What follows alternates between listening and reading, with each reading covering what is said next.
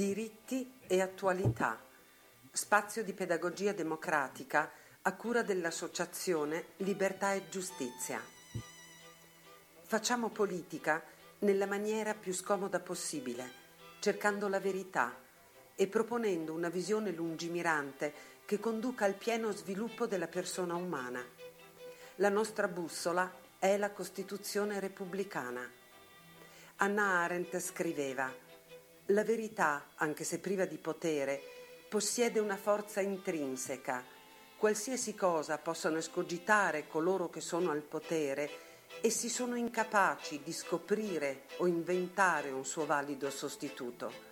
Persuasione e violenza possono distruggere la verità, ma non possono rimpiazzarla».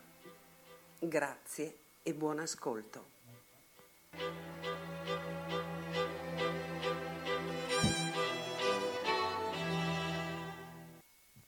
Buon pomeriggio a tutte le persone che si trovano all'ascolto di Radio Cooperativa. Informo che oggi è venerdì 10 maggio 2019. Stiamo trasmettendo in diretta, come cerchiamo di fare quasi tutte le volte. Chi vi parla è Socrate Snegretto, coordinatore del Circolo Padovano dell'Associazione Libertà e Giustizia, che vi terrà compagnia indicativamente fino alle ore 17:20. Dopodiché, come al solito, invito a non lasciare le frequenze di Radio Cooperativa, poiché a partire dalle ore 17:30 andrà in onda lo spazio intitolato Zenobia, che si protrarrà a sua volta sino alle ore 19. Bene, fatte queste premesse, direi di entrare immediatamente nel vivo della trasmissione odierna, una trasmissione che, per così dire, inaugura un ciclo di approfondimento, che, sebbene non direttamente collegato con i temi consueti affrontati in questa trasmissione, cioè diritti e attualità, come dice il titolo della trasmissione medesima, in realtà va a toccare quelli che sono molti punti nevralgici per capire i tempi odierni e per capire anche molti dibattiti che si snodano all'interno dei grandi quotidiani, all'interno delle grandi riviste, all'interno dei social network. Credo che infatti che in particolar modo negli ultimi tempi abbia acquisito una notevole rilevanza nell'ambito appunto del dibattito comune quelli che sono temi legati alla storia del nostro paese e in particolare il rapporto tra l'Italia e il fascismo, che sono tematiche che appunto basti guardare anche negli ultimi giorni tutta la querelle ruotata intorno alla presenza di una casa editrice di estrema destra presso il Salone del Libro di Torino. Ci sono insomma molti momenti in cui alla fin dei conti ci si trova a scannare all'interno del dibattito pubblico sul ruolo e sulla propensione che molti cittadini hanno verso il fenomeno fascista. E quindi io credo che sia necessario dedicare uno spazio anche abbastanza lungo, nel senso che ovviamente verrà scaglionato in varie puntate, ma credo sia necessario indugiare qualche puntata per far comprendere in particolar modo che cos'è stato il fascismo e, in maniera ancora più dettagliata soprattutto, cos'è stato il movimento antifascista in quei 20 mesi di epopea resistenziale intercorsi tra l'8 settembre 1943 e il 25 aprile 1945, in cui ancora oggi vi sono dibattiti in corso, vi sono litigate abbastanza furiose, vi sono veramente discussioni talora molto accese. Ecco, credo che sia necessario in qualche modo quindi portare il dibattito sui binari di una discussione sì accesa, ma sempre svolta in maniera consapevole, in maniera cosciente, in maniera informata.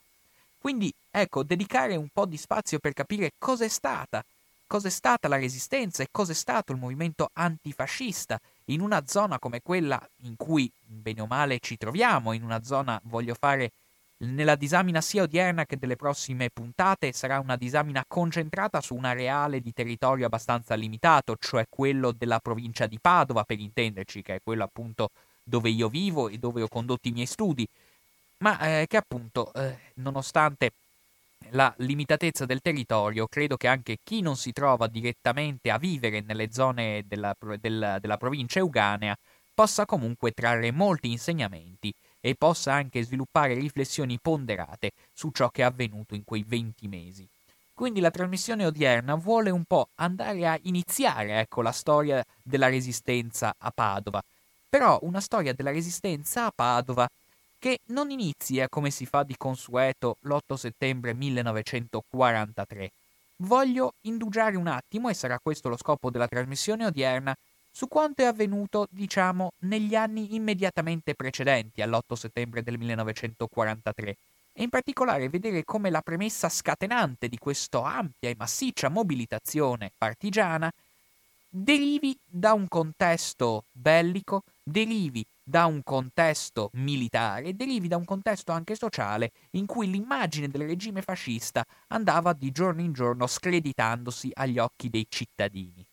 Vi sono stati numerosissimi studi, anche molto ben documentati, penso a Paul Corner, penso a Simonetta Colarizzi, penso anche a Renzo De Felice, tutto sommato. Vi sono stati molti studiosi che hanno approfondito in maniera molto lucida il rapporto tra il fascismo e il consenso popolare. Ed è interessante come persino quello che può essere comunque definito come lo storico più, diciamo così, ostile alla retorica antifascista, per quanto egli ovviamente non fosse considerato, non possiamo neppure noi considerarlo un vero e proprio mussoliniano, eppure quando ci affacciamo a storici come Renzo De Felice ci rendiamo conto in realtà di come siano ben lungi simpatie comuniste, simpatie marxiste, simpatie insomma ferventemente antifasciste da parte di storici di questo genere. Eppure, dicevo, da parte di storici come Renzo De Felice trapela in maniera abbastanza evidente come a un certo momento del regime fascista in avanti il fenomeno mussoliniano sia andato incontro a un progressivo deterioramento agli occhi dell'opinione pubblica. Da cosa era dovuto, diciamo, questo deteriorarsi dei giudizi popolari, della simpatia popolare rivolta al fascismo? Tutto viene fatto scatenare nell'ottica di De Felice, ma anche l'ottica della Simonetta Colarizzi, per intenderci, a quella che può essere definita, insomma, come la guerra di Etiopia. La guerra di Etiopia, questo fenomeno che in qualche modo segna uno spartiacque all'interno del regime fascista. È uno spartiacque per quale ragione? La guerra d'Etiopia infatti rappresenta il momento in cui il regime fascista assume una pulsione nettamente totalitaria, cioè il momento in cui il regime fascista intende veramente dare vita ad una mobilitazione attiva, ad una mobilitazione partecipe, ad una mobilitazione capillare di tutta la cittadinanza a quelle che sono le istanze del regime. Se, insomma, la simpatia che la popolazione, che vasti strati di popolazione rivolgevano al regime fascista era derivata in qualche modo da quel disagio per la libertà, da quella voglia di disinteressarsi alla politica, da quella voglia di non avere nulla a che fare con tematiche quali conflitti sociali e conflitti politici per vivere, diciamo così, la propria quotidianità senza insidie, senza intralci, senza troppe preoccupazioni dal punto di vista politico. Ecco, dal 1936 in avanti l'ossessione che il regime fascista, incarnato dal segretario più celebre del Partito Nazionale Fascista, mi riferisco ad Achille Starace, dicevo, questa linea staraciana, per così dire, molto rumorosa, molto strombazzante, che intendeva davvero allestire una mobilitazione non solo passiva, ma direttamente coinvolta, direttamente partecipe della popolazione alle istanze del regime, anche a quelle più scenografiche, anche alle parate più ridicole. Ecco, questa ossessione, questa enfasi per una militarizzazione forzata della popolazione non poteva che sortire conseguenze nefaste a livello di consenso, dal momento che, appunto, se gli italiani hanno sostenuto il fascismo, sostanzialmente, detta in maniera molto brutale, ciò era dovuto esclusivamente al fatto che il fascismo in qualche modo sembrava garantire un certo distacco, una certa distanza della politica rispetto alla vita quotidiana. Quando il fascismo inizia a imprimere una svolta nettamente totalitaria, ecco che anche il consenso inizia lentamente a scemare. Tuttavia, appunto, se nel 1936 iniziano, ecco, a germogliare le prime forme di ostilità, sempre più diffusa, ecco, rispetto al regime, è solo in quei mesi che vanno, appunto, dal 1940, ma se vogliamo ancora prima, dallo scoppio vero e proprio della Seconda Guerra Mondiale fino al 25 luglio del 1943, ecco lì, diciamo, che la china discendente del regime fascista a livello di simpatia popolare subisce una netta accelerazione. Infatti la Seconda Guerra Mondiale rappresenta, insomma, la goccia che fa traboccare il vaso lo strumento che in qualche modo fornisce il colpo di grazia a quelle che sono le residuali simpatie rivolte al regime. Questa guerra che gli italiani assolutamente non vogliono, questa guerra vissuta come qualcosa di nefasto, non solo per i morti, non solo per i mutilati, non solo per i congelati, non solo per gli internati che questa guerra sortisce, ma anche perché ci si rende immediatamente conto di come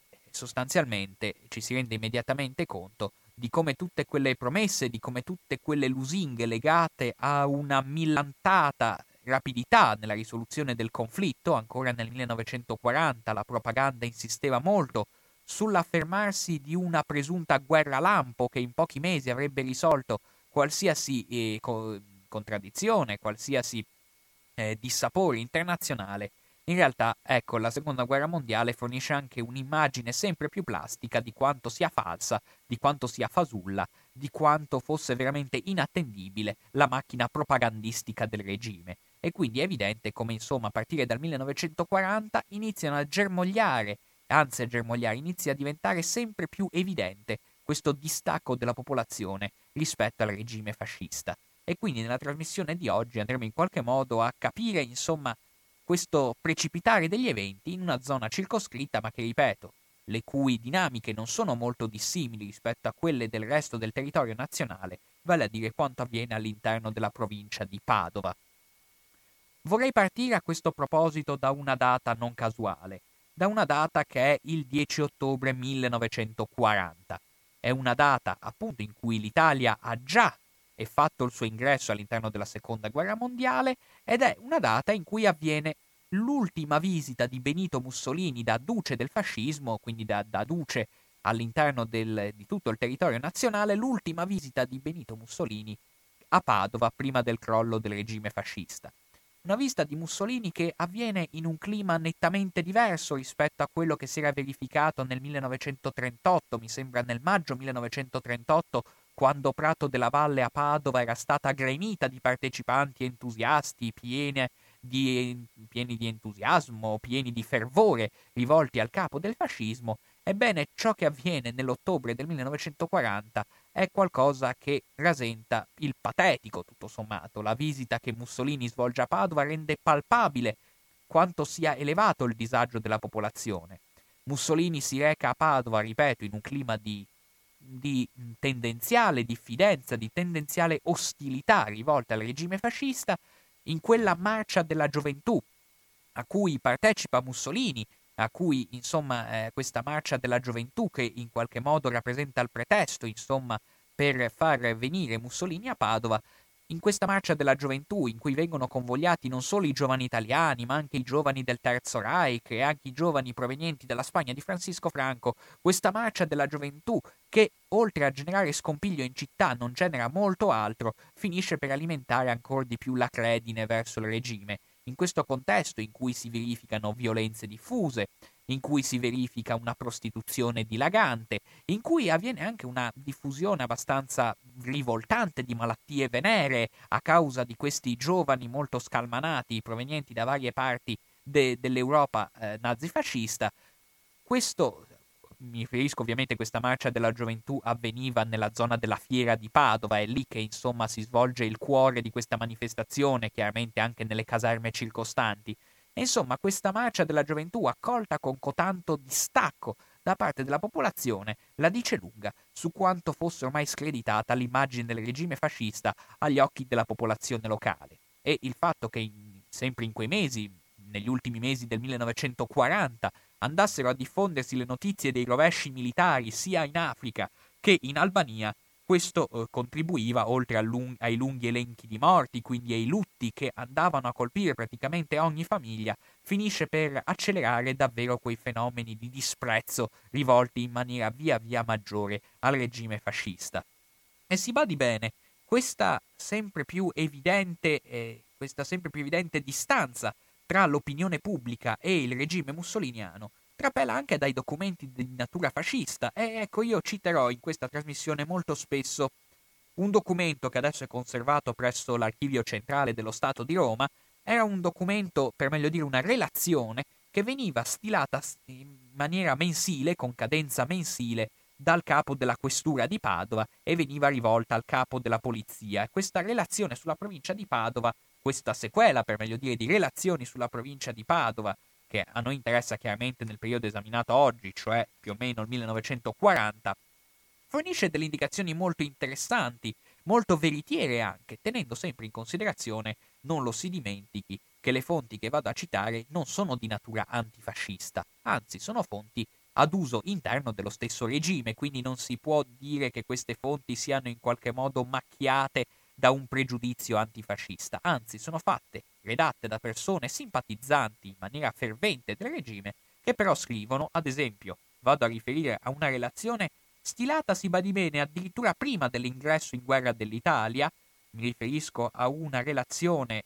firmata il 21 aprile 1940, dove si scrive chiaro e tondo: il morale della popolazione, alquanto depresso, è caratterizzato da un generale senso di disagio e di preoccupazione che sfocia spesso in lamentele e malcontenti, i quali non mancano di influire anche nel campo politico, con una palese diminuzione di slancio e di entusiasmo. Ne sono causa la pressione tributaria, il continuo aumento del costo della vita, lo stato di disoccupazione, piuttosto in aumento, e l'incertezza di futuri atteggiamenti dell'Italia nell'attuale conflitto mondiale. Insomma, siamo in un periodo in cui l'Italia non si sa ancora se e quando sarebbe entrata in guerra. Eppure, nonostante ciò, l'ostilità verso il regime trapela in maniera sempre più lampante. Ed è interessante perché fra le righe noi leggiamo un disagio che proviene non solo dal contesto bellico strettamente detto, bensì anche dalle più concrete, dalle più pragmatiche condizioni di vita. Condizioni di vita, mi riferisco in particolar modo ai cenni che vengono fatti sullo stato economico della provincia di Padova, che è opportuno su cui è opportuno, indugiare nella nostra disamina, perché quando si parla di stato di disoccupazione nella Padova del 1940 è un dato non da tenere in sott'occhio, non da sottovalutare. Infatti, in quell'epoca gli uffici del collocamento registravano la bellezza di più o meno 21.000 iscritti. Insomma, c'erano 21.000 disoccupati registrati negli uffici di collocamento della provincia di Padova, e anche questo in qualche modo contribuiva ad alimentare il dissapore. Per quale motivo questa disoccupazione in crescita? Legata in qualche modo non solo alla stasi dell'edilizia, ma anche al progressivo deperimento dell'industrializzazione. Per quale ragione? Semplicemente, sembra una cosa banale, ma in realtà questo nella vita quotidiana aveva effetti rilevantissimi, dal fatto che materiali come il ferro, come il carbone, come il cemento, non venissero più destinati alla vita civile, fossero de facto requisiti esclusivamente per l'attività militare. E questo genera, in maniera sempre più lampante situazioni di disagio economico, su cui tuttavia è necessario approfondire altri aspetti, però prima di proseguire oltre vi lascio in compagnia di un brano musicale.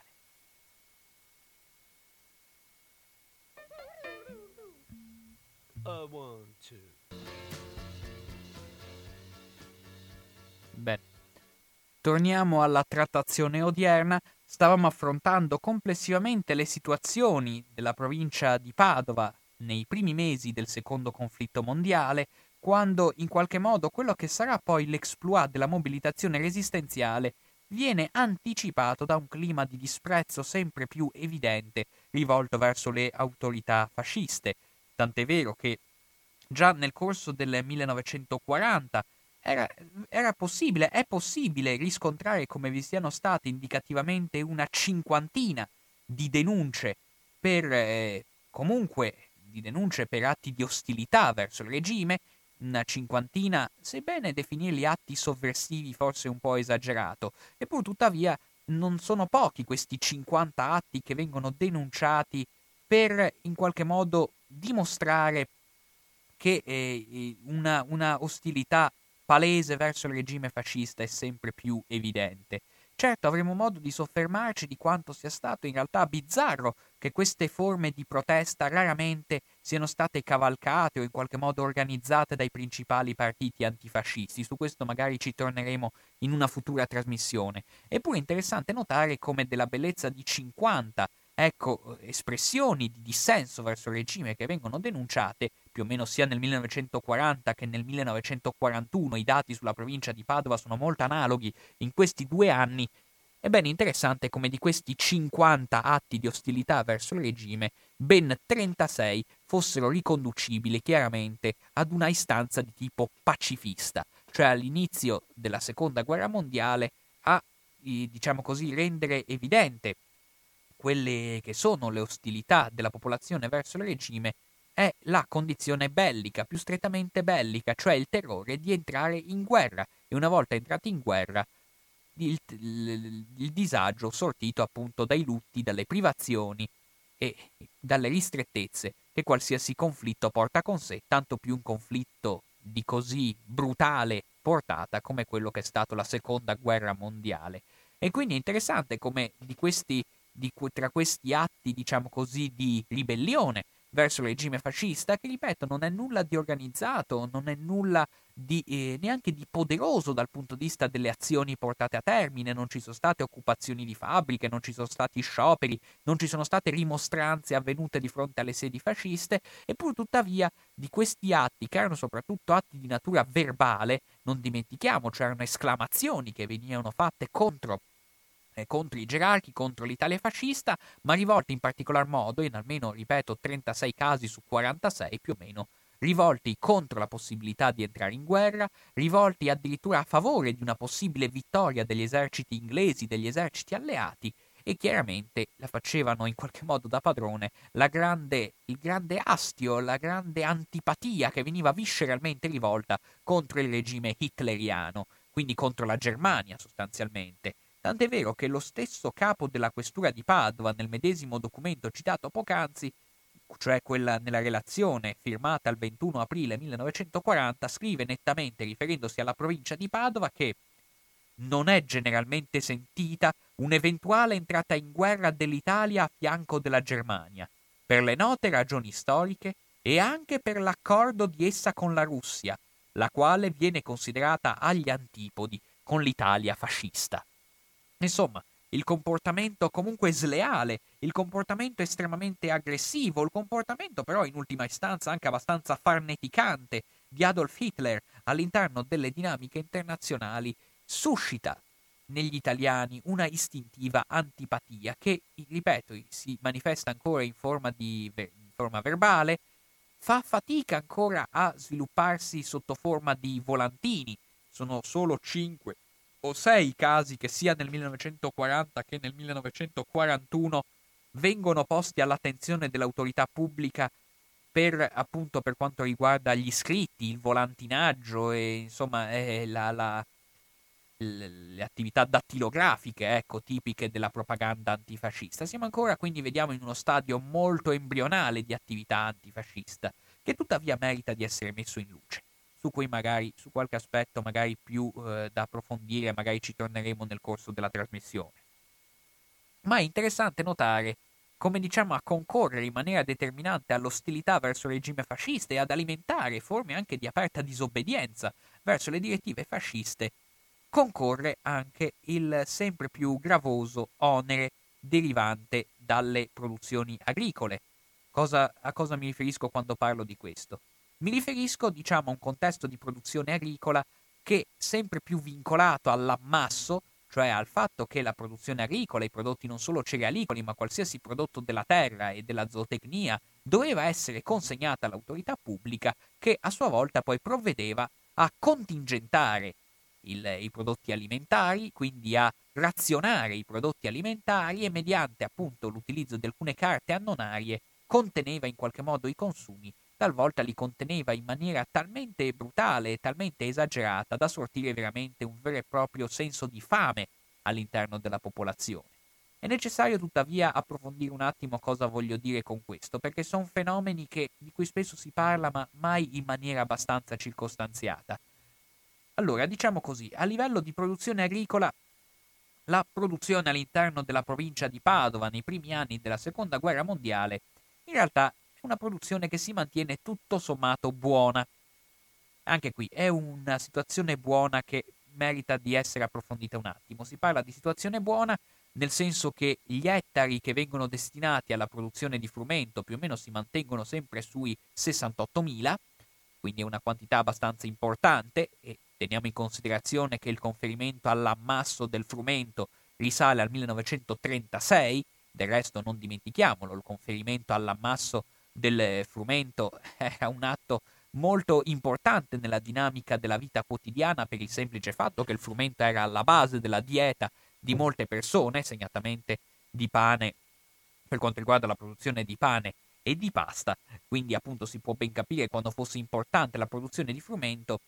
È bene da tenere in considerazione come se nel 1939, nell'annata 1939-1940, registriamo una produzione di frumento nella provincia di Padova che si colloca indicativamente sugli 1,6 milioni di quintali prodotti. Nell'annata 1940-1941 noi vediamo un netto tracollo, cioè non si superano i 600.000 quintali di frumento prodotto. Abbiamo quasi un dimezzamento della produzione di frumento all'interno della provincia di Padova.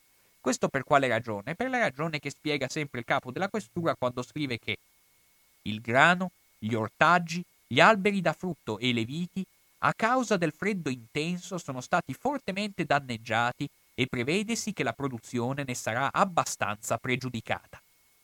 Ecco, ci dice abbastanza tutto. Le condizioni meteorologiche sono, diciamo, la prima causa che scatena un forte tracollo della produzione di frumento.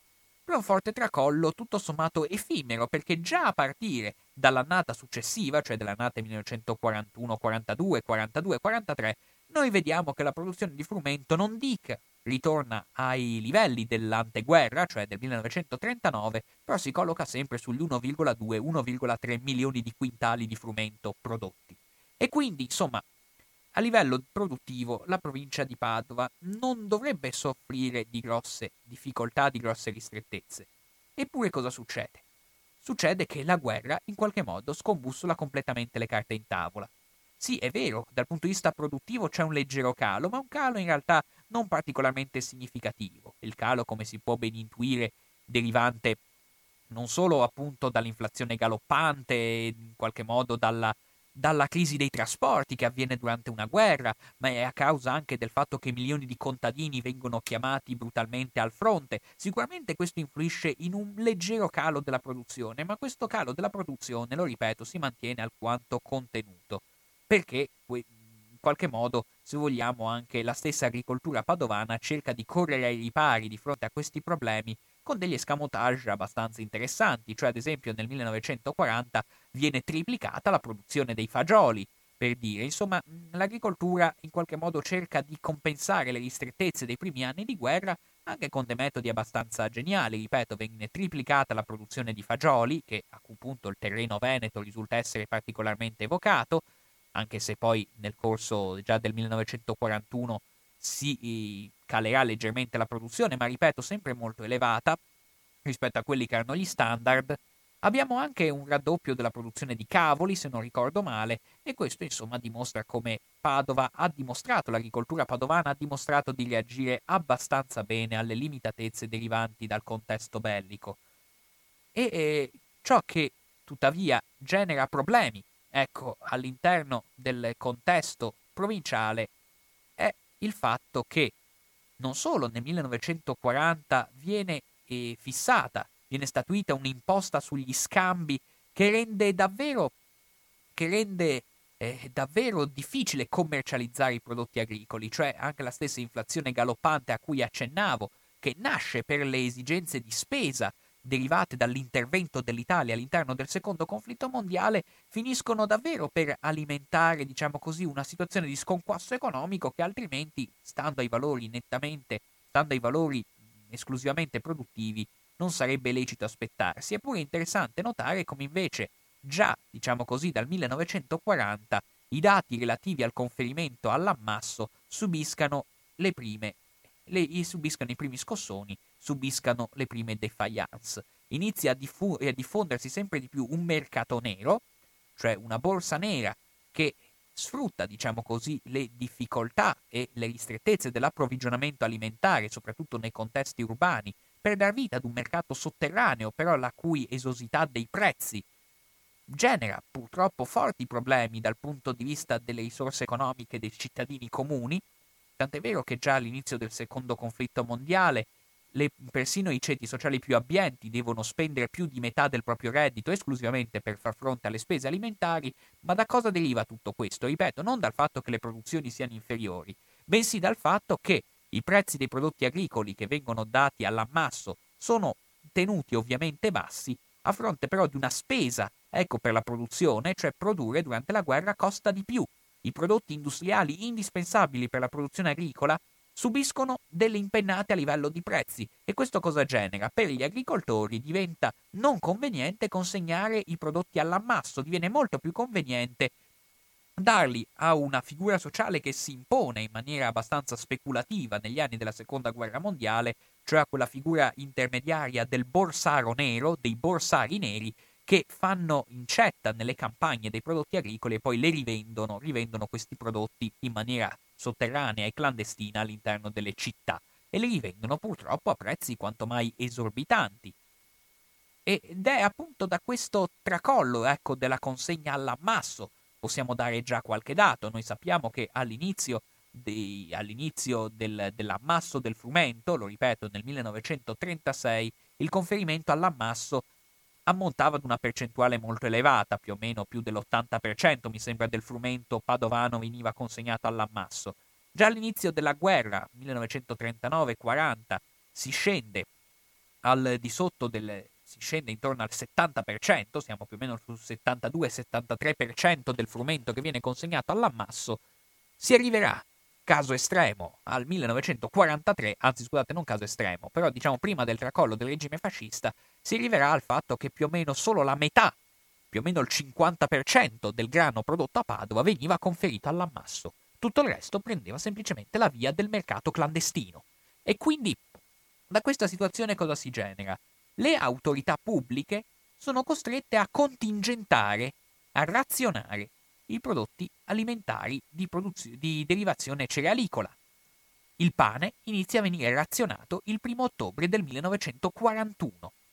Razionamento del pane che chiaramente sollecita disagi, senza però tenere in considerazione che sì, i disagi iniziali sono nulla in confronto a quelle che sono le ristrettezze che arriveranno negli anni successivi. Perché ancora nel 1941 la razione giornaliera di pane che veniva concessa era una razione in realtà non così bassa. Si prevedevano 250 grammi di pane a testa, che sì, non è granché, però sicuramente molti di più rispetto ai 150 grammi di pane a testa giornalieri che venivano concessi dalle carte annonarie a partire dal 1942. E quindi il 1942 diventa l'anno, in qualche modo, della prima grande fame che si registra all'interno della provincia di Padova. Fame che a sua volta chiaramente alimenta un incremento dei prezzi dei prodotti alimentari, divenuti sempre più rari, sempre più preziosi, nonostante, lo ripeto, la produzione si mantenga altalenante. Anche il vino mi sembra si sia mantenuto più o meno sugli stessi livelli, nonostante appunto qualche variazione altalenante tra il 41 e il 42.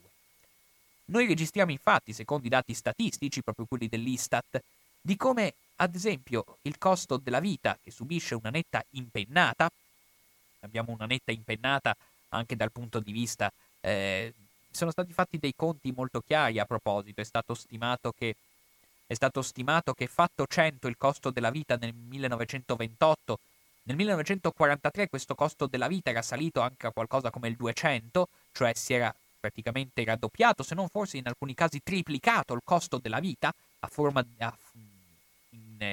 pur in presenza di retribuzioni e di salari rimasti indicativamente costanti, e nel caso dei salari, soprattutto penso ai braccianti agricoli della Bassa Padovana, erano salari veramente miseri, come viene registrato addirittura dalle cronistorie parrocchiali. Ecco, quindi la vita diventa veramente sempre più difficile, sempre più dipendente da un mercato clandestino che tuttavia fa registrare un incremento dei prezzi, dei valori e di alcuni prodotti di consumo che lascia veramente sbalorditi. Abbiamo non solo l'olio d'oliva, che mi sembra che tra il 1939 e il 1943 subisce un'impennata di prezzo di qualcosa come il 181%, una cosa esorbitante.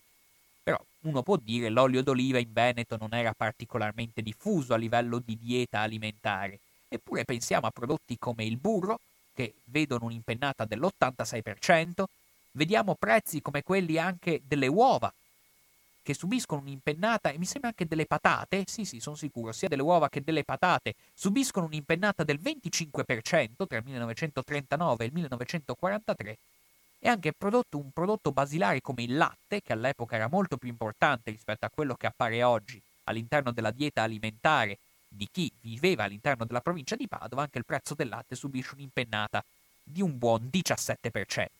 Quindi la vita inizia a costare tanto, la vita inizia davvero a divenire una questione di sopravvivenza, tutta la vita quotidiana in qualche modo finisce per dirigersi verso il soddisfacimento delle esigenze vitali necessarie per sopravvivere. Tant'è vero che sempre il capo della questura di Padova, ritorno sempre a quel medesimo documento, scrive nero su bianco di un disagio generale, citazione testuale, sentito non soltanto dai proprietari rustici e urbani, come dalla classe operaia, ma anche dalla gran massa degli impiegati, se non del tutto, almeno in parte, gli effetti del continuo rincaro del costo della vita sono stati in qualche modo attenuati dall'aumento degli stipendi.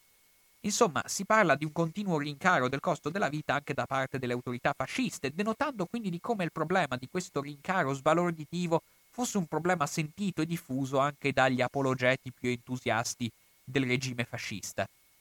E questo chiaramente non poteva non avere conseguenze. Non solo perché, la tendenza del regime fascista è quella di istituire delle forme di controllo sempre più capillari sull'approvvigionamento alimentare. Vengono istituite in provincia di Padova, ad esempio, istituti come la Sepral, cioè la sezione per sezione provinciale per gli alimenti, o anche, mi sembra si parlasse di un consorzio provinciale dei macellai, il cui acronimo era COPROMA. Sono tutte entità che vengono in qualche modo statuite appositamente nei mesi del secondo conflitto mondiale per far fronte a quelle che sono le esigenze alimentari, cioè fare in modo che i prodotti agricoli venissero effettivamente conferiti all'ammasso e che poi venissero distribuiti alla popolazione seguendo dei prezzi che venivano sempre di più sanciti per legge e seguendo appunto dei canoni di razionamento che fossero nettamente sanciti anche qui dalle normative. Anche le commissioni militari che in qualche modo mantengono questo ruolo anche negli anni della Repubblica Sociale Italiana, mi sembra, le commissioni militari anche iniziano a svolgere un ruolo sempre più importante, nell'assicurarsi che, ripeto, questi passaggi, conferimento all'ammasso dei prodotti agricoli e distribuzione poi dei prodotti agricoli alla cittadinanza nelle forme razionate e coi prezzi fissati, avvenga in maniera sempre più tranquilla. Tant'è vero che si pensi persino lo stesso partito fascista, la struttura elefantiaca del partito fascista, sempre più veramente pletorica, sempre più pesante di questo organo, si può dire ormai foriero esclusivamente di clientele e corruzioni, qual era divenuto ormai il Partito Nazionale Fascista nei primi mesi della Seconda Guerra Mondiale. Persino le autorità del partito sono direttamente coinvolte in queste attività, tutto sommato risibili, di controllo dei prodotti alimentari. Avviene persino che il podestà, questa figura che in qualche modo era andata a soppiantare il sindaco negli anni del regime, il podestà viene incaricato del controllo dell'alimentazione, e mi sembra che proprio lo stesso PNF, cioè gli stessi federali del fascio nazionale, i segretari del fascio, dovevano occuparsi poi direttamente di quella che doveva essere poi la distribuzione delle derrate alimentari. Quindi questo, oltretutto, cosa finiva per generare non solo dissapori da parte della popolazione che vedevano un controllo sempre più opprimente sulla produzione agricola e sul consumo poi alimentare, ma alimentava un distacco ancora maggiore, perché questa attribuzione di nuove responsabilità che venivano date alle autorità pubbliche finiva per generare contrasti interni, e quindi era notizia di tutti i giorni contrasti, per esempio, tra il Ministero degli Interni e il Partito Fascista. Litigavano tra loro su a chi andassero attribuite le competenze, su chi dovesse svolgere certe mansioni, su quali fossero i limiti della propria azione, ma dissapori del genere, soprattutto fra i vari ministeri, tra Ministero dell'Industria e Ministero della Guerra, per esempio, erano veramente diventati una costante della vita quotidiana di milioni di persone. Ecco, però, prima di proseguire oltre, io credo sia necessario lasciarvi in compagnia di un brano musicale.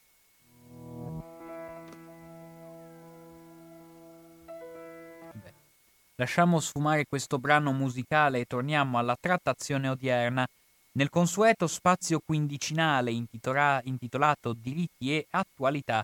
Stavamo complessivamente affrontando la situazione della provincia di Padova nei primi mesi del secondo conflitto mondiale. Ripeto, ci interessa perché poi da qui queste sono le premesse per comprendere poi da cosa deriva la mobilitazione resistenziale che si verifica soprattutto a partire dall'8 settembre 1943. Ebbene, stavamo discettando di come complessivamente le autorità fasciste sono sempre più disperate, insomma, nella difficoltà di formare un vero razionamento alimentare, un vero controllo complessivo su quelle che sono i consumi e la produzione agricola all'interno del territorio padovano. Vediamo il diffondersi sempre più capillare, ormai c'è da dire, il ricorso ormai obbligato al mercato nero, vista appunto la penuria delle razioni alimentari previste dalla legge, ma del resto una cosa è legata all'altra, cioè le razioni alimentari sono molto povere proprio perché il conferimento all'ammasso tende a decrescere di giorno in maniera abbastanza vistosa. Ed è interessante come anche a livello di stampa l'ostilità rivolta agli speculatori, rivolta al mercato nero, sia in qualche modo accentuata per seminare in qualche modo una forma di antipatia. Si cerca in qualche modo di screditare il più possibile l'attività del mercato nero, l'attività del mercato clandestino. E nonostante però questi ridicoli tentativi di gettare cattiva luce sulle attività clandestine per chiaramente incanalare i consumi alimentari sui prodotti razionati, esclusivamente sui prodotti razionati e attribuiti dalle autorità, insomma, si gioca anche qui una forte delegittimazione del regime fascista, visto comunque sempre di più come incapace di tenere sotto controllo la situazione. E il problema era reale, perché se noi andiamo a vedere per esempio il Gazzettino e altri quotidiani analoghi che appunto venivano pubblicati in quell'epoca, non passa giorno in cui almeno 3 o 4 colonne non vengano dedicate all'attività, diciamo così, di repressione del mercato nero. Certo però che c'è da dire, agli occhi della popolazione queste condanne e queste pompose rivendicazioni di lotta all'attività del mercato nero sollevavano nel popolo più che sdegno, in realtà una forma anche di comprensione, una forma di tenerezza forse, perché del resto quando in queste righe di giornale si legge di padri di famiglia che per sfamare i propri figli andavano a rivendersi al mercato nero oppure a comprare al mercato nero qualche chilo di farina, certo ci si rende facilmente conto di come questo fosse ben distante dal creare un sentimento di disprezzo rivolto all'attività del mercato nero, anzi forse finiva addirittura per avvantaggiarla. E la cosa sconcertante è che in quei mesi davvero venne mobilitato tutta la forza repressiva del regime fascista per sgominare, per tenere testa al mercato nero, peraltro con risultati assai modesti. Venne addirittura mobilitata l'OVRA, cioè questo organismo quanto mai segreto, quanto mai misterioso di repressione feroce dell'antifascismo, venne direttamente impiegato per in qualche modo arrestare, attenuare, tamponare il fenomeno del mercato nero. Ed è interessante, leggendo i libri che sono stati dedicati persino all'attività del Tribunale Speciale per la Difesa dello Stato, lo stesso che condanna Gramsci e Terracini per intenderci, come persino il Tribunale Speciale per la Difesa dello Stato, a partire dagli anni dal 1941 soprattutto, si legge in alcuni libri scritti da Dal Ponte e Carolini che, citazione testuale, il Tribunale Speciale per la Difesa dello Stato dovette occuparsi anche di tutta una serie di reati comuni che, nello stato di guerra, potevano costituire una minaccia per la sicurezza del paese. Sottrazione di generi alimentari al normale consumo, furto di carte annonarie, traffico di valuta, frodi in forniture militari, eccetera, eccetera. Insomma, il discredito sempre maggiore di cui è ricoperto il regime fascista è reso lampante proprio dal fatto che il regime deve ricorrere ai mezzi repressivi più spietati per tenere testa in qualche modo a una sempre più recalcitranza a consegnare i prodotti agricoli all'ammasso, i cui prezzi del resto erano molto bassi, e ripeto, era intervenuta anche un'imposta sugli scambi proprio per far fronte a quella che era pur sempre la primaria esigenza nazionale in quegli anni, vale a dire la necessità di far fronte alle gigantesche spese dell'esercito che, nonostante vedesse riversato su di esso una parte così cospicua di denaro pubblico, finiva veramente per avere risultati deludenti sul campo. La perdita dell'Africa settentrionale, i rovesci militari in Albania, in Grecia, coprivano veramente l'esercito di ridicolo e coprivano veramente il fascismo di ridicolo. Una ridicolaggine accentuata paradossalmente tanto più che la stampa continuava a millantare di una vittoria ineluttabile che tuttavia sembrava allontanarsi di giorno in giorno, anzi era sempre più evidente di come le sorti del conflitto, soprattutto dopo l'ingresso in guerra dell'Italia, le sorti del conflitto fossero ben lungi dall'essere favorevoli e vicine a una conclusione per le sorti del regime.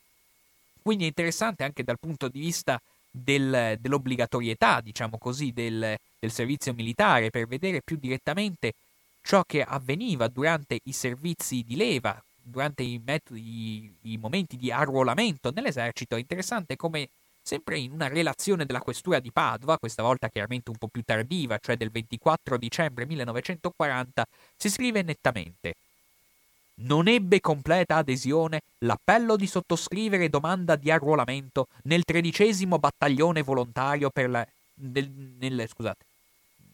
di arruolamento nel 13° battaglione volontario a causa, questo è il paradosso, si dice, per la resistenza opposta da numerosi genitori. Insomma, la questura di Padova arriva a denunciare di come, lo fa la questura, ben inteso, quindi non un organo comunista. La questura di Padova arriva a denunciare il fatto che la popolazione è talmente ostile alla guerra che si fa fatica persino a trovare volontari, ed è una situazione che in realtà non è così scontata, perché se guardiamo cosa avvenne nel maggio del 1915, cioè quanto avvenne nella Prima Guerra Mondiale, i volontari furono una parte abbastanza consistente di giovani. Nella Seconda Guerra Mondiale questo non avviene, e anzi le numerose parate a favore della guerra, soprattutto da parte dei giovani, che vengono in qualche modo obbligate dal regime fascista, prima o poi lo stesso regime finirà in qualche modo per vietarle addirittura, prima ad attenuarle di numero e poi a vietarle. Per quale ragione?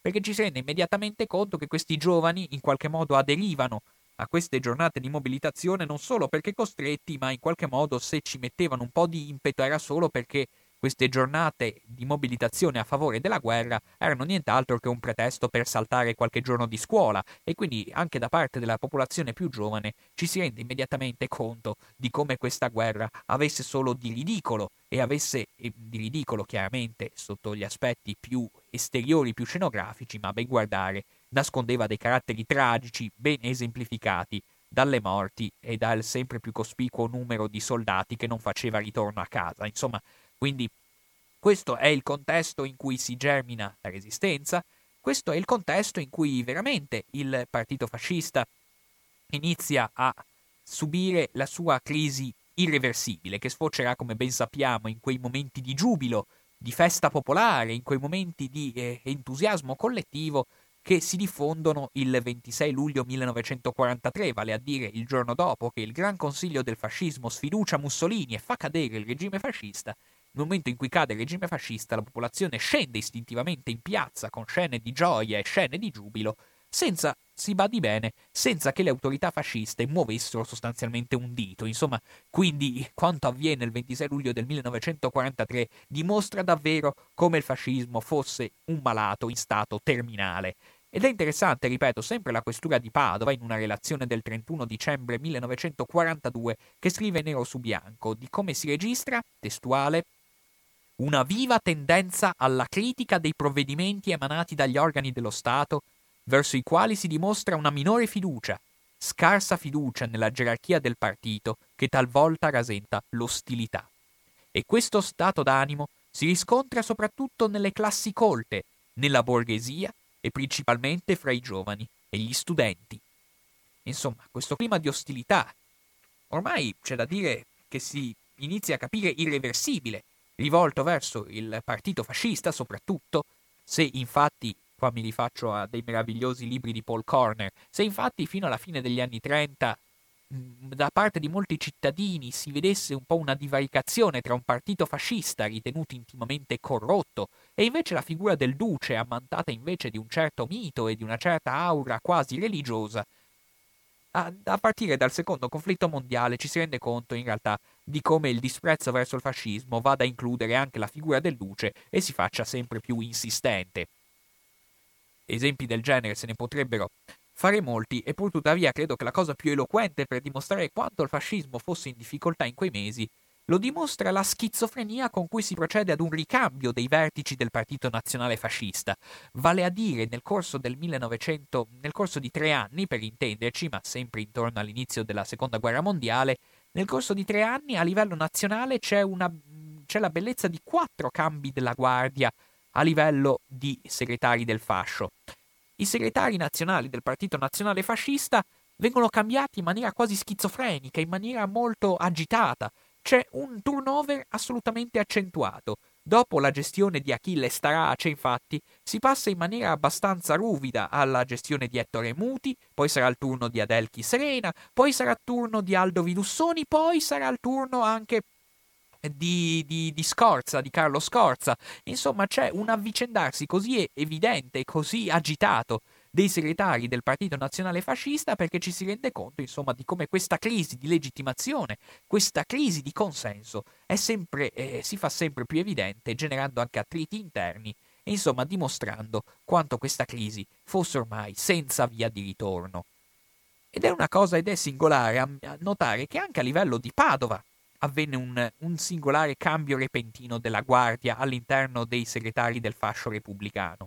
Dopo infatti la lunga gestione di Umberto Lovo, che era un ex squadrista, mi sembra, se non ricordo male, che di professione fosse avvocato. Insomma, Umberto Lovo, segretario del fascio di Padova dal 1936 al 1940, che è una figura considerata da molti ambienti, viene considerata vicina agli agrari, risponde soprattutto agli interessi dei grandi possidenti, dei grandi affittuari agricoli. Ecco, già nel 1940 inizia a verificarsi un cambio della guardia tuttavia abbastanza repentino, nel senso che diverrà segretario del fascio un certo Giuseppe Pizzirani. Questo Giuseppe Pizzirani, che è un avvocato, anch'egli ex squadrista, che nonostante avrà un ruolo importante all'interno della Repubblica Sociale Italiana, cioè nei mesi clou della Resistenza, una relazione sempre della questura di Padova del 21 aprile 1940 dirà che in qualche modo Pizzirani cerca, testualmente, di esplicare una maggiore azione in profondità nella formazione politico-militare dei gregari e del popolo. Cioè questo Giuseppe Pizzirani cerca in qualche modo di ingraziarsi le simpatie della popolazione, consapevole di questa crisi irreversibile in atto da parte del regime fascista.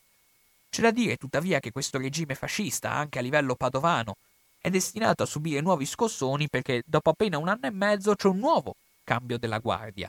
Nel giugno del 1941 diventa segretario del fascio padovano un certo Odino Rizzardi, che è in realtà un farmacista di Tombolo, ex squadrista, figura abbastanza sbiadita, tant'è vero che ancora oggi quasi nessuno si ricorda di lui, per il semplice fatto, insomma, che lui era di carattere, veniva considerato una persona non troppo rigida contro i fenomeni di antifascismo, e che verrà, appunto, ci si ricorda poco di lui perché già dopo qualche mese verrà sostituito ancora. Vediamo davvero questa schizofrenia dal punto di vista del cambio delle massime autorità del partito fascista a Padova nei primi mesi della Seconda Guerra Mondiale. Infatti anche Odino Rizzardi verrà rapidamente sostituito da un giovane, tale Eugenio Bolondi, che era un giovane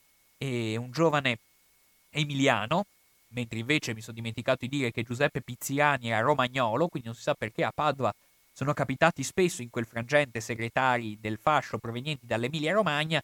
Insomma, questo Eugenio Bolondi, emiliano, Questo giovane fatuo e mellifluo, proveniente direttamente dalle file del GUF, cioè della Gioventù Universitaria Fascista, insomma è un giovanotto tipico frutto della patetica stagione staraciana di Achille Starace, insomma questa stagione che vede il fascismo in maniera molto scenografica, molto esibita, molto ridicola tutto sommato, questo fascismo molto pomposo, molto rumoroso, molto retorico, molto propagandistico. Insomma questo Eugenio Bolondi sarà un tipico frutto di questa stagione staraciana e anche egli è destinato a passare nel dimenticatoio della città.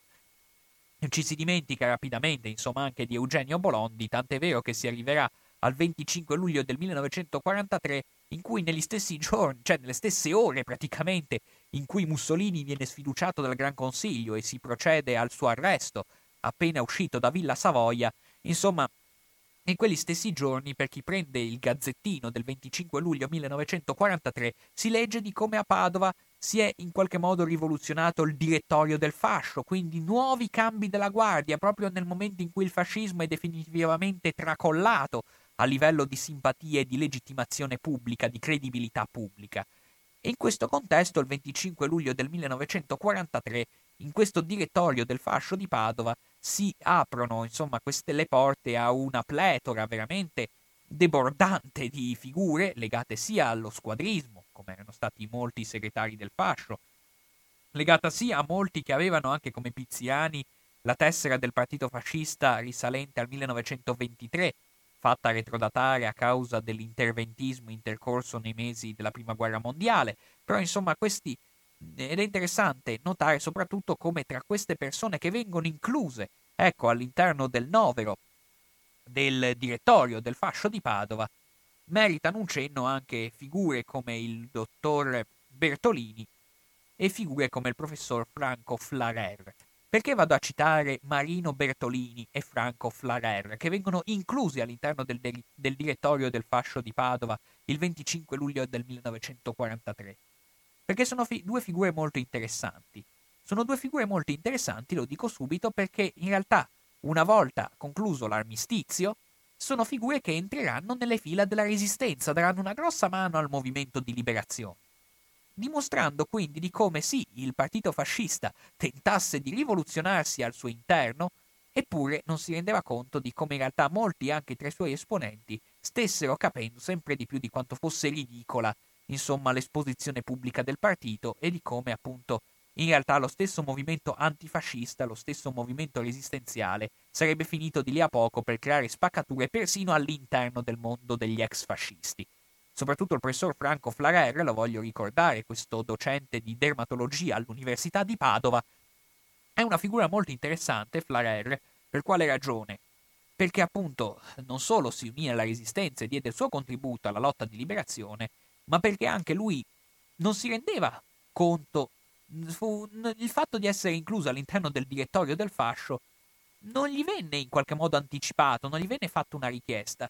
Giravoce, una leggenda vuole, ma credo sia abbastanza veritiera, che Franco Flarer venne a conoscenza della notizia di essere stato incluso all'interno del direttorio del fascio di Padova mentre si trovava tranquillamente in vacanza a trascorrere le ferie nella sua residenza a Cortina d'Ampezzo. Insomma, evidente prova, lampante, di quale fosse la crisi a cui stava andando incontro il regime fascista, persino tra i più giovani. È interessante una testimonianza che riporta a Francesco Feltrin, un suo ricordo personale, che ricorda di come ancora nel 1942 molti giovani, giovanissimi a quell'epoca, perché Feltrin è nato nel 25, quindi nel 42 aveva a malapena 17 anni, insomma questi adolescenti rifiutassero ormai di eseguire il saluto al duce, e preferendo omaggi all'autorità regia, insomma l'autorità del partito si trovava sotto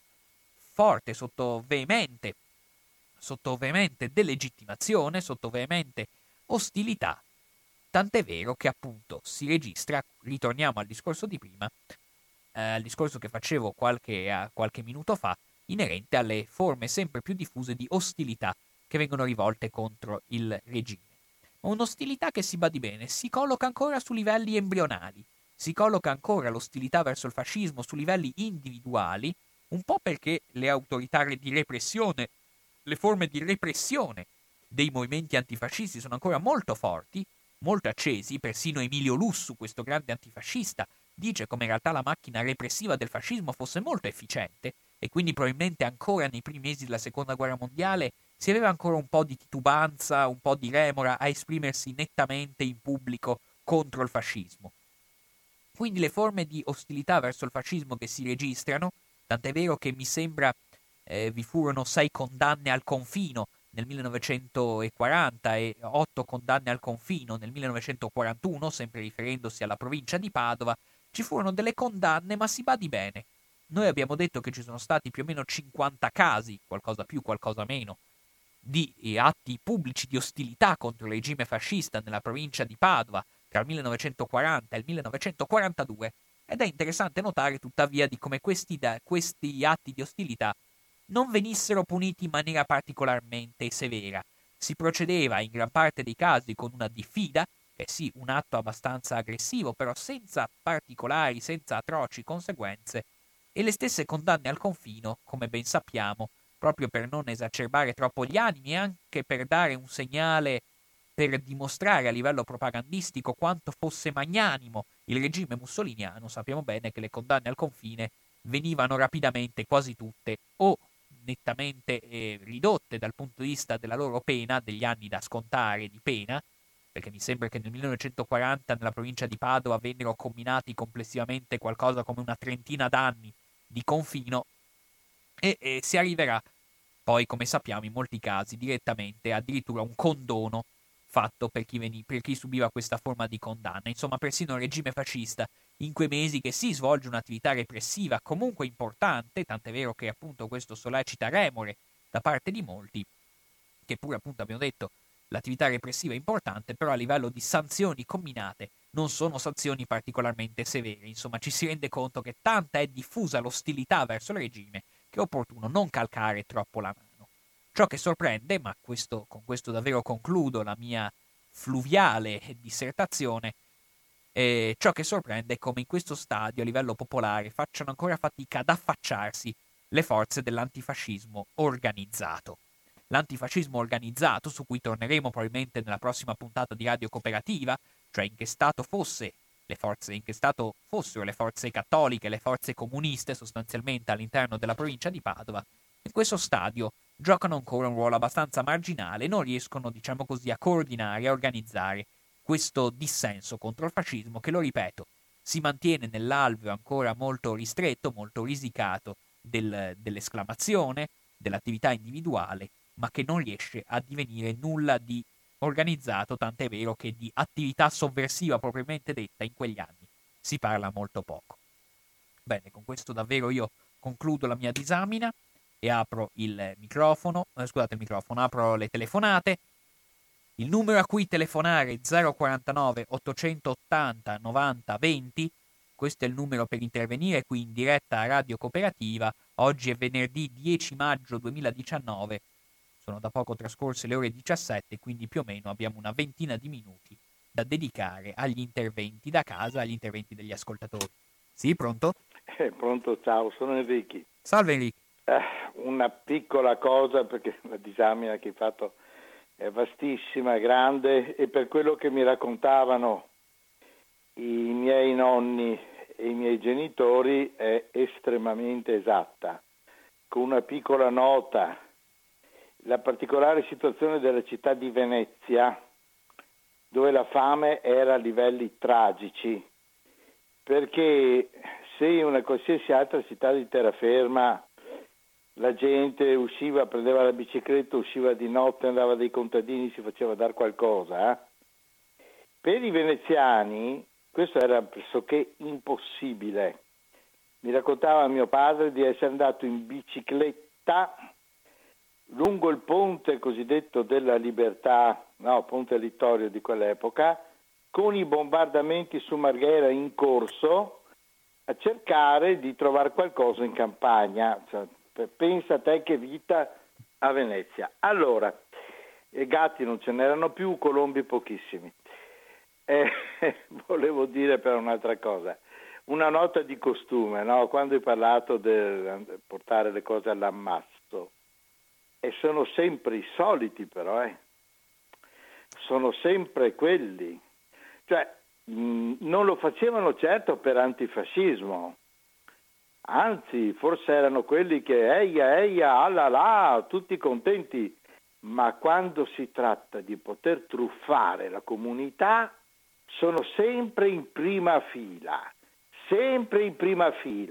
il maledetto egoismo italiano. Guarda, mi documenterò a questo punto se avrò tempo, perché sto passando un periodo abbastanza tragico, ma non credo che in Germania, non credo che in Inghilterra, non credo che in nessun altro paese, tantomeno in Russia, ci fossero situazioni del genere. Cioè il senso della comunità, il senso di aiutarsi, anche sotto fascismo, anche se non lo condividi, però il senso dello Stato.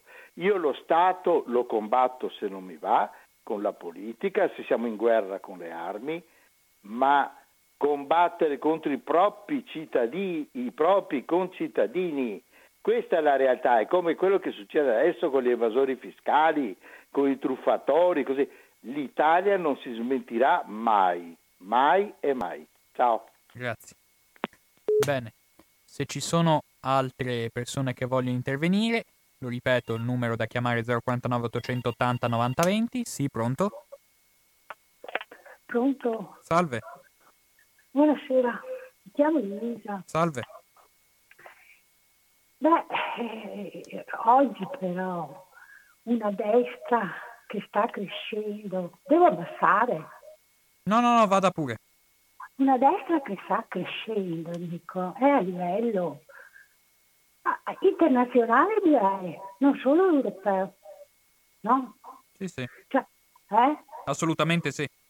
È un fenomeno che avviene a livello generale, cioè proprio, ed è vincolato a cosa? All'immigrazione. Perché anche la destra che cresce in Europa viene dall'immigrazione, no?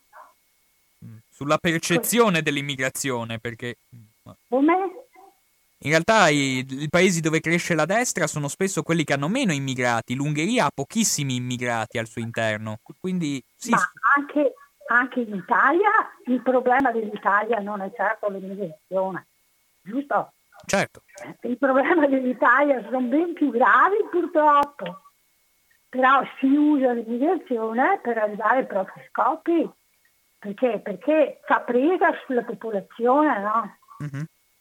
Cioè, se noi parliamo di 'ndrangheta, camorra e mafia, vediamo la gente che prende il largo, sì, perché lì si rischia. Invece se parliamo sui disgraziati che arrivano da quei barconi, li troviamo tutti d'accordo, anzi quelli sono il problema. E infatti vediamo Salvini quanto bene gli va, no? Salvini sa perfettamente che sta facendo un gioco sporco, perché magari ci vuole un genio. Mm-hmm. Però lo fa, prende i voti e ci riesce. Quindi il problema oggi della crescita della destra è l'immigrazione, cioè perché viene usata, giusto? Sì, viene usata, ecco, sicuramente viene usata. Appunto. Cioè, l'immigrazione, lì non puntiamo il dito, perché noi capiamo perfettamente che il problema, cioè quello che fa crescere la destra, è l'emigrazione, ma puntare il dito verso i veri responsabili di questa emigrazione vorrebbe dire non avere più la pancia piena noi, perché sappiamo benissimo che ci sono i veri responsabili, giusto? Certo.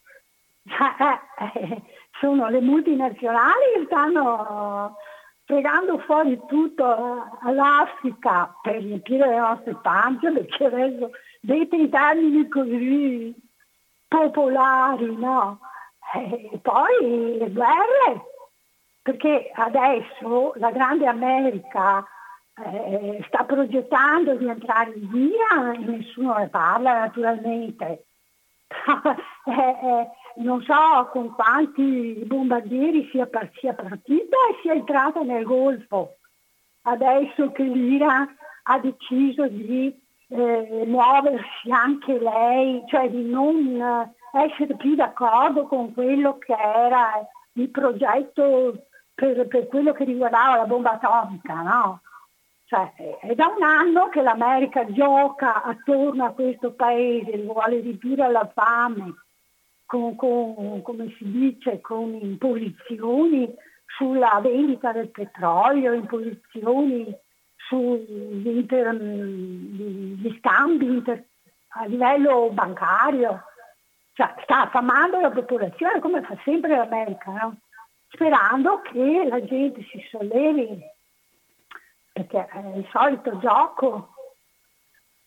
Questo sta avvenendo oggi. Mi sembra che se ne parli gran poco. Se non c'è un'altra guerra in Iran, quelli sono 150 milioni di persone, dove pensate che vadano? Secondo qualsiasi, insomma, la cosa più logica, no? Il pensiero più logico, questi dove vanno? Quando hanno attraversato il Mediterraneo sono in Europa, quindi l'immigrazione da dove viene? Da sfruttamenti, da guerre provocate per fare gli interessi di chi? Perché il problema dell'Iran qual è? Quello di fare gli interessi dei palestinesi e contro Israele. Siamo sempre là con il discorso. Ma puntare il dito verso i responsabili diventa problematico per le nostre pance. E quindi ci teniamo la situazione che abbiamo. Giusto? Non so, posso anche star dicendo una montagna di fesserie, ma seguendo la logica, cosa dice lei? Sono abbastanza d'accordo, ma credo che l'ostilità che gli Stati Uniti nutrono verso l'Iran non sia legata esclusivamente alla questione palestinese. Credo che gli Stati Uniti loro mirano a un equilibrio di potenze in ambito mediorientale e temono che l'Iran stia troppo prendendo potere a scapito di Arabia Saudita, a scapito delle potenze sunnite dell'area, e quindi voglia equilibrare la situazione. Ma cosa sta facendo l'Iran?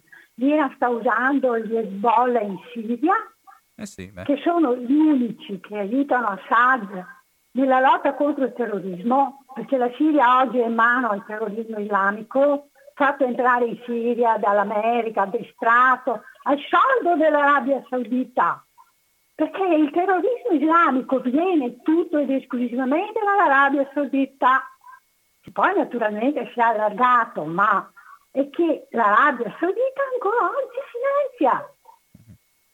No, puntare il dito verso l'Arabia Saudita vuol dire farsi fuori, perché questa è in mano alla finanza internazionale, no? Questi sono fanatismi religiosi. Il wahabismo è fanatismo religioso, non c'è niente altro. Cioè, cosa stanno proponendo di peggio ancora in questi detti? Questi gli Stati Uniti d'America, di cui non si parla mica, stanno proponendo di dare all'Arabia Saudita la bomba atomica. Questa è follia pura. Questo vuol dire armare di arma atomica il terrorismo islamico. Qui si sta cercando un altro 11 settembre. Cioè, a lei risulta? Che gli Stati Uniti cerchino comunque di finanziare l'Arabia Saudita e anche Israele, in qualche modo si dimostra vicino all'Arabia Saudita in funzione anti-iraniana, questo è vero. Guardiamo anche non solo la Siria ma anche lo Yemen, dove comunque l'Iran finanzia i ribelli Houthi e per converso tutto il resto del mondo, soprattutto sunnita e occidentale, parteggia invece per il governo di Sana'a. Insomma, vediamo come questa ostilità contro l'Iran sia abbastanza evidente in ambito internazionale, pur tenendo in considerazione l'ambito internazionale. Non mi dica così, finché non c'era Trump, che c'era Obama, e Obama non era filo-sionista, era l'esatto contrario, era riuscito a fare un trattato sul nucleare con l'Iran. sì o no? Sì, perché c'erano equilibri di potenza diversi. All'epoca in Siria, per esempio, Assad sembrava sconfitto, per intenderci. No, adesso. All'epoca sì.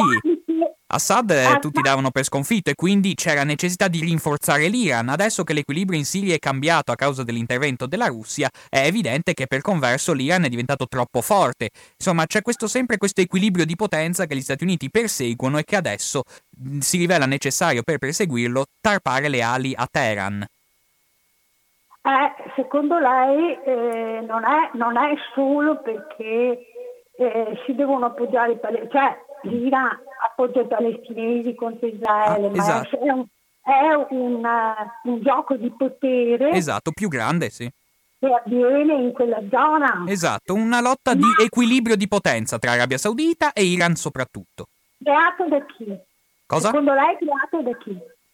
Creato purtroppo, c'era un bellissimo articolo di 2 anni fa su Al Jazeera che diceva Iran e Arabia Saudita sono i primi a trarne vantaggio perché da questa situazione di conflitto reciproco si fa in modo anche di favorire un'industria delle armi, si favorisce anche un consenso popolare, insomma a tutti fa comodo. È occidentale l'industria delle armi. Non è che l'Arabia Saudita scherzi, voglio dire anche l'Iran non è che scherza, sono tutti regimi dittatoriali che hanno dei loro interessi economici che preservano.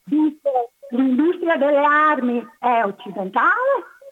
È solo una spesa per l'Arabia Saudita le armi, è una grossissima spesa, perché non so quanti armi abbia, cioè l'America li arma in maniera totale, come ha sempre fatto, perché l'America è Israele, insomma, non ci può lavorare, e ha sempre armato i suoi protetti, no? Cioè, questo scontro che lei dice che c'è perché l'Iran ha un potere, il potere che ha l'Iran qual è? Quello di usare gli ayatollah, gli Hezbollah. Guardiamo la situazione in Medio Oriente. La Siria ormai sta vincendo Assad e quindi la Siria è vicina all'Iran. Il Libano è vicino all'Iran. Per la Palestina è vicina all'Iran. Il corridoio iraniano si sta creando a tutti gli effetti perché il Libano, Siria, Palestina, Iran e anche l'Iraq, non dimentichiamo perché anche l'Iraq sta avendo in questi ultimi anni una forte vicinanza al regime di Teheran, dimostrano veramente che l'Iran sta avendo una sfera di influenza sempre più grande in ambito mediorientale e questo chiaramente le forze sunnite lo vedono di cattivissimo occhio. Mi scusi, per quello che è stato fatto in Iraq, che si sta facendo in Siria, che si è fatto in Palestina, secondo lei queste popolazioni cosa sono? Banchi dei deficienti? Non capiscono che lo scontro si vuole, che questi sono alleati dell'Iran per forza? Sì. Non veramente che siano alleati di chi? Ma non cambia nulla per me, onestamente.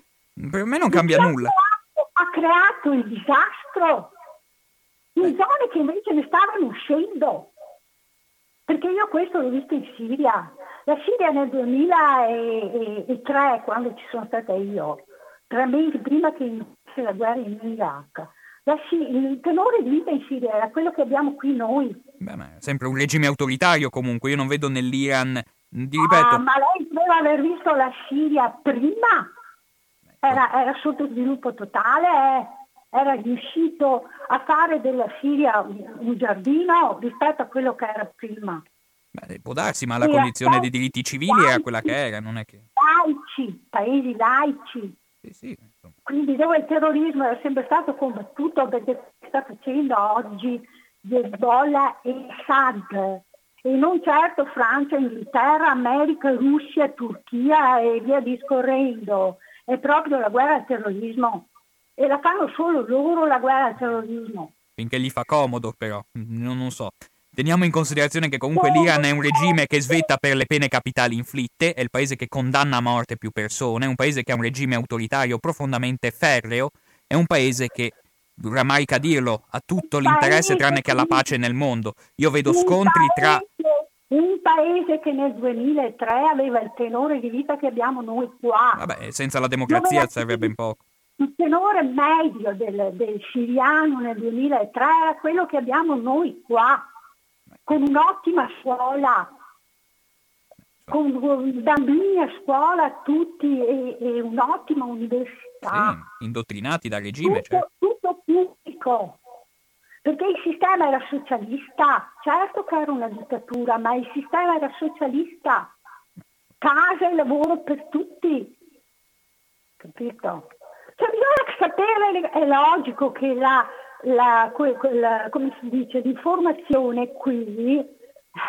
logico non c'è. Lei vede, si sta innescando una guerra con l'Iran, quanti sono? 150 milioni di persone, e non se ne parla.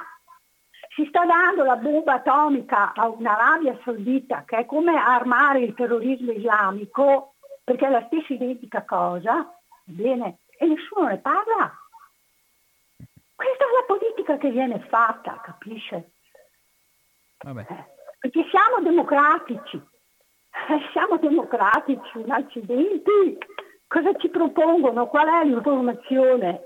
Deformata completamente. Grazie, mi scusi. Grazie. Luisa, siamo andati un po' oltre il seminato, del resto adesso mi dispiace, ma essendo scoccate le 17:20 devo chiudere anch'io la trasmissione. Mi dispiace per chi voleva intervenire e onestamente il tema della trasmissione era un altro, vale a dire il sempre più progressivo discredito a cui il regime fascista va incontro nella provincia di Padova, soprattutto a partire dall'inizio del secondo conflitto mondiale. Però prima volevo rispondere in qualche modo al signor Enrichi che aveva telefonato. Allora, volevo rispondere con 3 argomenti e lo farò veramente in maniera molto rapida. Lui giustamente ha messo il dito in una piaga che io colpevolmente non ho affrontato, cioè il rapporto tra le campagne e le città durante la Seconda Guerra Mondiale, quando lui ha citato il caso di Venezia, ma anche a Padova, per quanto la situazione ovviamente fosse più leggera, però il distacco e le difficoltà che si vivevano a livello urbano erano sicuramente più accentuate rispetto alle popolazioni della campagna, che nonostante tutto un po' di approvvigionamento alimentare riuscivano a trovarselo. Chi viveva in città chiaramente aveva difficoltà maggiori proprio perché non poteva coltivarsi un suo appezzamento di terra per sfamarsi, detto in maniera molto brutale, e questo anche genera degli attriti tra cittadini e campagnoli nei mesi della Seconda Guerra Mondiale. Spero che in qualche trasmissione avremo modo di approfondirli in maniera più dettagliata. Enrichi poi ha fatto riferimento ai bombardamenti, che tuttavia lo voglio specificare. Padova ancora nel 1940 non subisce dei veri e propri bombardamenti, subisce sì delle incursioni, ci sono degli allarmi aerei, ma ancora non si arriva a dei bombardamenti veri e propri. Per arrivare ai bombardamenti, agli effetti che questi avranno sulla città, ripeto, lo affronteremo in un'altra trasmissione e saranno effetti molto dilanianti, molto laceranti, ma nel 1940 oggetto di bombardamento sono ancora le grandi città, e questo sicuramente, il fatto che Roma per esempio venga bombardata, contribuisce comunque a un maggiore discredito dell'opinione pubblica verso il regime anche in altre zone d'Italia. Chiaramente se la capitale viene bombardata e se la Sicilia viene invasa, chiaramente ci sono delle ripercussioni a livello di immagine pubblica sulla debolezza del regime. Infine un'ultima cosa inerente all'ammasso, in cui venivano tracciati dei parallelismi tra la tendenza all'ammasso e la tendenza all'evasione fiscale. Volevo sottolineare questo aspetto perché non sono perfettamente d'accordo con Enrichi. Ritengo che in realtà il rifiuto di consegnare la produzione agricola all'ammasso non fosse derivata da una vera e propria ostilità per un senso delle regole. Infatti, se ben teniamo in considerazione, l'ammasso, l'inconferimento all'ammasso fu abbastanza elevato per molti anni del regime fascista. Ripeto, l'ammasso del frumento entrò in vigore nel 1936, fino al 1940 il conferimento all'ammasso si presentava su percentuali sempre elevate, intorno all'80% per intenderci. E quindi ci presentiamo insomma un ammasso che è molto considerevole, quindi non è che il rifiuto di consegnare i cibi all'ammasso derivasse da un istintivo rifiuto per le autorità pubbliche. I contadini si dimostrarono abbastanza ligi a questo dovere. Se nel 1940 iniziò a decrescere l'ammasso, fu dovuto a condizioni materiali. Punto primo, appunto il fatto che i prezzi dei prodotti agricoli subissero un tracollo, a fronte peraltro di una spesa a livello di prodotti industriali che era di gran lunga alta, parecchio elevate, quindi i contadini hanno bisogno di vivere, di mangiare, e quindi non potevano farsi pagare così poco, rispetto a quello che l'ammasso conferiva loro, e quindi questo sancisce. Oltretutto non dimentichiamo l'inflazione galoppante a causa delle sempre più ingenti spese militari che affronta l'Italia a partire dal 1940, a cui si collega una nuova imposizione fiscale, Una tassazione elevata, pensiamo soprattutto all'imposta sugli scambi, che rende davvero il ricorso al mercato nero un ricorso inevitabile sia per i produttori che per i consumatori. Ma direi a questo punto che il tempo lo abbiamo anche abbastanza sforato, siamo ormai giunti alle ore 17:24 e quindi a me non resta che salutarvi, ringraziarvi